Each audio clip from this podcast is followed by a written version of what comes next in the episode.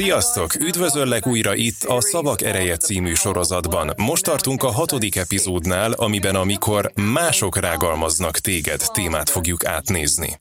Nagyon fájdalmas tud lenni, amikor más emberek negatívan beszélnek rólad, olyan módon, ami árthat a hírnevednek.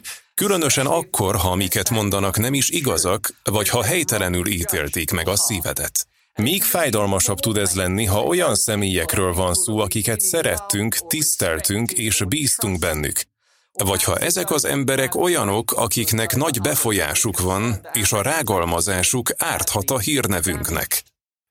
Olykor nem vagyunk benne biztosak, hogy mit mondanak a hátunk mögött, vagy hogy ki az, aki kibeszél, de észrevesszük, hogy az emberek máshogy kezelnek minket, pedig semmi rosszat nem tettünk. Nem tudunk semmiről a kapcsolatunkban az illetővel, ami ezt indokolná, ezért elgondolkozunk azon, hogy talán valaki hamis információkat terjeszt rólunk.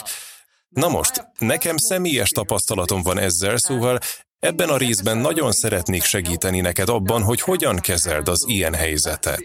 Ahogy haladunk előre, azt gondolom, ez egyre nagyobb segítséget és bátorítást nyújt majd. Szóval először is szeretném elmondani, hogy a negyedik epizódban valami olyasmit mondtam, ami lehet, hogy furcsán hangzott. Azt állítottam, hogy van olyan, amikor rendben van az, hogy mások rágalmaznak minket. Mit is értettem ez alatt? Nos, nem arra gondoltam, hogy nincs azzal gond, ha mások hazugságokat terjesztenek rólunk, ugyanis a rágalmazás mindig bűn. De arra céloztam, amikor az emberek a Jézussal való kapcsolatunk miatt rágalmaznak minket. Nézzük, mit mondott erről Jézus a Máté 5, 11, 12-ben. Így szólt, boldogok vagytok, ha szidalmaznak és háborgatnak titeket, és minden gonosz hazugságot mondanak ellenetek, én érettem. Örüljetek és örvendezzetek, mert a ti jutalmatok bőséges a mennyekben, mert így háborgatták a profétákat is, akik előttetek voltak. Szóval van olyan, amikor ha rágalmaznak, az annak a jele, hogy te valóban Isten képviselője vagy hírvévője vagy. És Jézus azt mondta, hogy ha ez történik, akkor boldognak kell lennünk és örülnünk kell, mert nagy jutalmunk lesz a mennyben. A Lukács hat így fogalmazza meg, örüljetek azon a napon, és örvendezzetek, mert nagy lesz a jutalmatok a mennyben, hiszen az ő atyáik is ugyanezt tették a profétákkal. De mi van akkor, amikor úgy tűnik az illetőnek nem a Jézussal való kapcsolatoddal van problémája? Mi van, ha az, aki rágalmaz téged, valójában egy hívő testvéred az Úrban? Tudod, az emberek különböző okok miatt rágalmazhatnak bennünket, tehetik ezt azért, mert féltékenyek rád, lehet ez azért, mert fenyegetve érzik magukat általad, vagy azért is, mert helytelen ítéletet hoztak rólad. Lehet ez azért is, mert valaki más hamis információval látta el őket veled kapcsolatban, és ők hittek neki. Vagy egészen egyszerűen lehet ez azért, mert így kezelik a saját fájdalmukat, elutasítottságukat, félelmüket vagy bizonytalanságukat. Tudod, van, hogy az emberek azt hiszik, hogy azzal, hogy téged lealacsonyítanak, a saját karrierjüket, szolgálatukat, céljaikat vagy hírnevüket gyarapíthatják, vagy valamilyen módon önmagukat védik meg azzal, ha negatívan beszélnek rólad.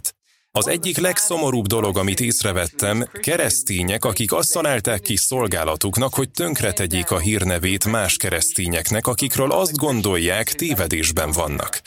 Természetesen van olyan, hogy szükséges kiavítani mások tévedését, de szeretném ezt elmondani, nem hiszem, hogy lenne bármilyen olyan Istentől rendelt szolgálat ezen a világon, ami plegykára, rágalmazásra vagy vádaskodásra épülne. Azok az ellenség munkái, nem pedig az Isten gyermekéi. Nézd meg a példabeszédek 12.3-at, szerintem ez nagyon bátorító lesz számodra. Nem erősül meg ember az istentelenséggel, az igazaknak pedig gyökerük ki nem mozdul. Tehát nem az számít, mennyire sikeresnek tűnik egy rágalmazó. Az igaz gyökere ki nem mozdul. De szeretném, hogy figyelj oda nagyon arra, amit most mondani fogok. A rágalmazás egy csapda.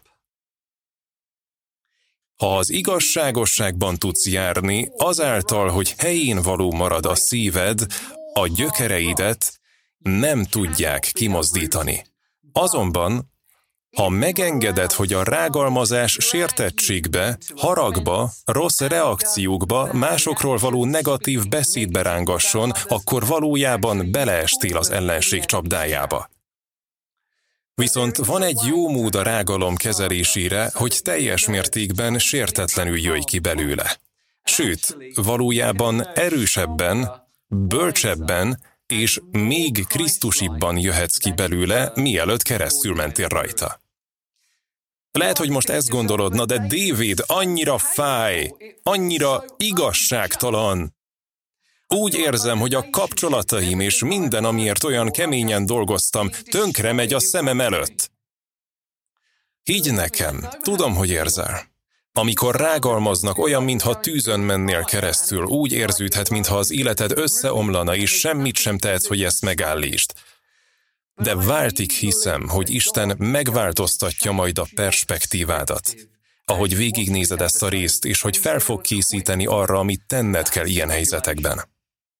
Dániel könyvében olvassuk, hogy az akkor uralkodó király, a neve Nebukadnetszár volt, három férfit tűzbe dobatott, ugyanis nem akarták imádni az aranybálványát. A tűz annyira forró volt, hogy a parancsot végrehajtó katonák egyszerűen belehaltak. Nézzük meg, mit mond a Dániel 3.24-27. Így szól. Nebukadnetszár király azonban megdöbbent, sietve fölkelt, és ezt kérdezte udvari embereitől. Nem három férfit dobtunk megkötözve a tűzbe? Azok így válaszoltak a királynak, valóban úgy van, ó király. Ő azonban így válaszolt, én mégis négy férfit látok szabadon járni a tűzben, és nincs rajtuk semmi sérülés. A negyedik pedig olyannak látszik, mint valami Isten. Ekkor Nebukadnetszár király odament az izzó tüzes kemence ajtajához, és így szólt, Sidrák, Misák és Abednégó, szolgálja felséges Istennek, gyertek ki, jöjjetek ide! És kijött Sidrák, Misák és Abednégó a tűzből. Az összegyűlt kormányzók, előjárók, helytartók és a király udvari emberei pedig látták, hogy ezeknek a férfiaknak semmit sem ártott a tűz, a hajuk szála sem perzselődött meg, a ruhájuk sem égett meg, sőt, még a füst szaga sem járta át őket. Látod ezt? Azok a férfiak, akik a tűzbe vetették őket, csúnyán megégtek.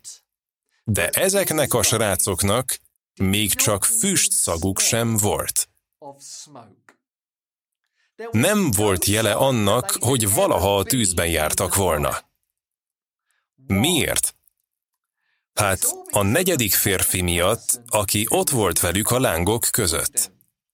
Jézus. Hadd mondjam el ezt, ha a rágalmazás tüzében egyedül mész végig, ha természetes úton kezeled, ha emberi módon állsz hozzá, meg fog égetni. Azonban, ha ezen a tűzön Jézussal mész át, egészen máshogyan fogsz vele megbírkózni. Szóval ebben az epizódban szeretnék három olyan dologról beszélni, amiket hiszem, hogy Jézus mondana nekünk a tűz kellős közepén. Szóval az első ez. Bocsáss meg. Tudod, az ellenség célja a rágalmazással az, hogy te megsértődj. Ha el tudja érni ezt a célját, akkor használni tudja majd a te sértettségedet, hogy bántson másokat. Ezért a Biblia azt tanítja nekünk, hogy nem engedhetjük meg magunknak, hogy keserűvé váljunk. Ez a zsidók 12.15.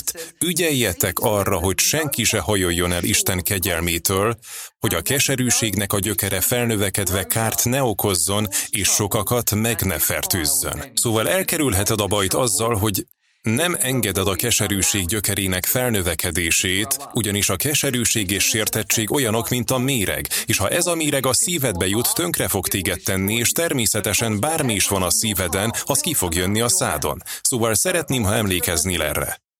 A rágalmazás rágalmazóvá akar téged tenni. Hadd ismételjem meg, a rágalmazás rágalmazóvá akar téged tenni. És az egyetlen módja annak, hogy megállítsd ezt a folyamatot az, hogyha megbocsátasz annak, aki rágalmaz téged. Na most, nem minden keresztény gyors erre. Sokan beleesnek a sértettség csapdájába, szóval szeretném, hogy felted magadnak a kérdést. mennyire vagyok érett Krisztusban, amikor a sértődés kezeléséről van szó. Tudod, azt gondolom, a sértettség kezelésének négy különböző fokozatán találhatjuk magunkat. Az első az, amikor megsértődsz, és úgy is maradsz. És amikor Jézus az utolsó időkről beszélt, ezt mondta, Máté 24.10, és akkor sokan megbotránkoznak, és elárulják egymást, és gyűlölik egymást. És ez az, amikor a szíved állapota pont az ellenkezője annak, aminek Isten szeretné látni. Megbocsátás helyett valójában megengedted, hogy a szíved megkeményedjen. Beengedted a keserűséget. Még gyűlölet is megtalálható a szívedben mások felé. Lehetséges, hogy sok-sok sértettség és harag van benned. Valójában ezek meglopnak az élettől, és nagyon megnehezítik, ha nem ellehetetlenítik, hogy szeres másokat. Valószínűleg az Istennel való kapcsolatodat is bárnyékolják.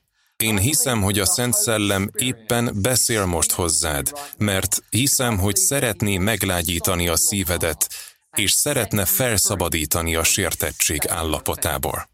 Tudod, a sértettségtől való szabadság szimplán ott kezdődik, hogy elmondjuk, Istenem, bocsáss meg. Kérlek, lágyítsd meg a szívemet most. A második fokozat pedig, amikor megsértődsz, de aztán megbocsátasz. Tehát ez az, amikor valaki megbántódik, de aztán felismeri, hogy megsértődött, és úgy dönt, hogy megbocsát. A Kolossi 3.13 ezt mondja. Viseljétek el egymást, és bocsássatok meg egymásnak, ha valakinek panasza volna valaki ellen. Ahogyan az Úr is megbocsátott nektek, úgy tegyetek ti is. Tehát, ha Jézus veled van a tűzben, ezt mondja neked most. Tudom, hogy most fáj neked, Tudom, hogy amit veled tettek, helytelen volt és igazságtalan. De el akarom mondani neked, hogy csak úgy, ahogy én megbocsátok neked, te is bocsáss meg. Természetesen ezen a ponton az a cél, hogy megtanuljunk gyorsak lenni a megbocsátásra. Végső soron, ha tényleg elhisszük, hogy Jézus megbocsátott nekünk mindent, amit valaha elkövettünk, kik vagyunk mi, hogy visszatartsuk ezt a fajta megbocsátást másoktól. Minél gyorsabban megbocsátunk, annál gyorsabban gyógyul meg a szívünk, és annál hamarabb leszünk szabadok. Na most, ha küzdesz azzal, hogy gyorsan bocsáss meg, szeretnélek bátorítani arra, hogy kérd Istent, hogy adjon neked kijelentést a felét tanúsított megbocsátásáról. Ugyanis a megbocsátás az egy túláradása annak a szívnek, ami tudja, neki mennyi lett elengedve. Amikor a szívünket elolvasztja Isten mérhetetlen szeretete és megbocsátása, akkor tudjuk megadni ugyanazt a szeretetet és megbocsátást másoknak is. És ha szükségesnek érzed, hogy megállítsd ezt a videót, hogy egy pár percet azzal tölts, hogy megbocsátasz embereknek, kérlek, tedd azt, mielőtt folytatnád. A sértettség kezelésének harmadik fokozata ez az, amikor kezdünk éretté válni Krisztusban, az, amikor eljutunk oda, hogy már nem sértődünk meg olyan hamar. Ez az, amikor a szívünket átformálta Isten szeretete, és sokkal nehezebb megsérteni vagy felingerelni minket. Az 1 Korintus 13.5 a szeretetről beszél. Nem viselkedik bántóan, nem keresi a maga hasznát, nem gerjed haragra, nem rúja fel a rosszat. Szóval hadd kérdezzelek meg most. Könnyű téged haragra gerjeszteni? Könnyen meg tudsz sértődni? És ha igen, és ha esetleg most mérges vagy, vagy megsértettek, kérdezd meg Istent, hogy miért bosszantott fel az adott szituáció ennyire. Ugyanis lehet, hogy ez a helyzet megnyomod benned olyan fájó pontokat, amik már amúgy is ott voltak egy előző tapasztalatodból. És lehetséges, hogy az, akinek meg kellene bocsátanod, valaki olyan, aki régen tett veled valamit.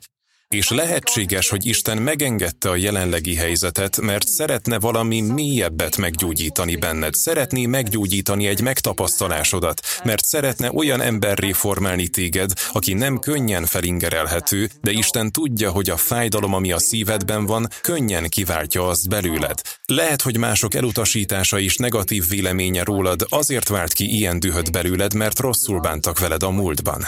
Szóval bátorítani szeretnélek, hogy keresd Istent, és bocsáss meg bárkinek, akinek meg kell bocsátanod, és enged, hogy meggyógyítsa a szívedet, hogy azzá az emberré válhass, aki nem gurul dübe és nem sértődik meg könnyen. A negyedik fokozat, és ez az a stádium, amiben én nagyon vágyom lenni hívőként, az, amikor képes vagy túllátni a sértésen.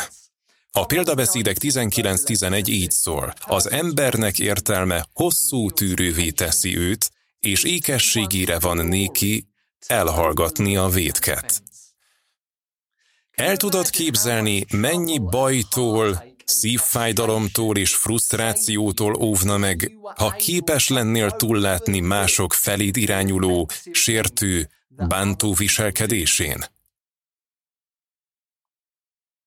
Azt gondolom, hogy ez az, ahova Isten szeretne eljuttatni minnyájunkat, és lehetséges, hogy az adott helyzetet, amiben vagyunk, arra használja, hogy a szívünket formálja, hogy olyan emberek kiválhassunk, akik képesek túllátni mások sértésein. Szóval az első dolog, amit szerintem Jézus mondana neked a tűzben, hogy bocsáss meg. A második, amit hiszem, hogy mondana pedig az, hogy nincs szükséged arra, hogy megvédd magad. Tudod, a rágalmazás első kísértése, hogy megpróbáld megvédeni magadat, megpróbáld tisztának tudni a nevedet. Hadd bátorítsalak, hogy ne ess bele ebbe a kísértésbe. Miért ne? Hát azért, mert az igazolás az Úrtól jön.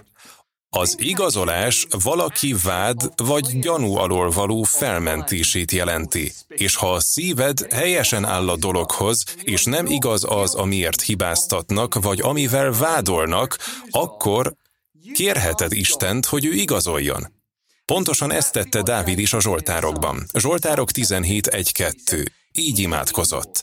Hallgasd meg, Uram, az igazságot, vedd észre könyörgésemet, figyelmezzél imádságomra, mely nem jő család ajakról.